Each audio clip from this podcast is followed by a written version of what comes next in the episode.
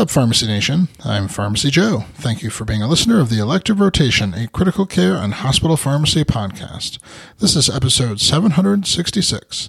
In this episode, I'll discuss why vaccines aren't given in the 14 days after non elective splenectomy.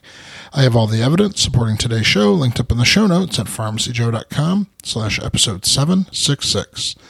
This recommendation is based on a small study of 59 splenectomy patients where pneumococcal vaccine response at 1, 7, and 14 days post splenectomy were compared. Better functional antibody responses against the serotypes and serogroup studied seemed to occur with delayed or 14 day waiting period after splenectomy vaccination. In fact, with one exception, all titers for the 14 day group approached those of the control subjects.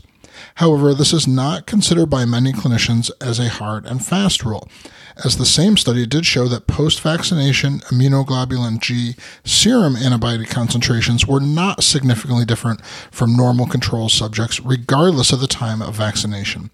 This leads some clinicians to consider other factors when deciding post splenectomy vaccine timing. For example, what if the patient is being discharged from the hospital before 14 days and the ability of the patient to follow is in question?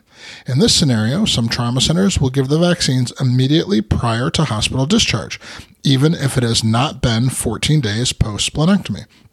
What if a patient was given a vaccine before 14 days post splenectomy and they're not scheduled to be discharged from the hospital? There's no data to assist with decision making in this scenario. Advice given by immunize.org, an organization supported by the CDC, is to consider these doses as being valid. However, other experts suggest that if the clinician is concerned about the effectiveness of these early vaccine doses, they can consider repeating these vaccinations at a date about eight weeks in the future Members of my hospital pharmacy academy have access to my practical training on vaccines and splenectomy, as well as the entire training library covering 200 topics in critical care, emergency medicine, infectious disease, and general hospital pharmacy, plus many more resources to help you in your practice.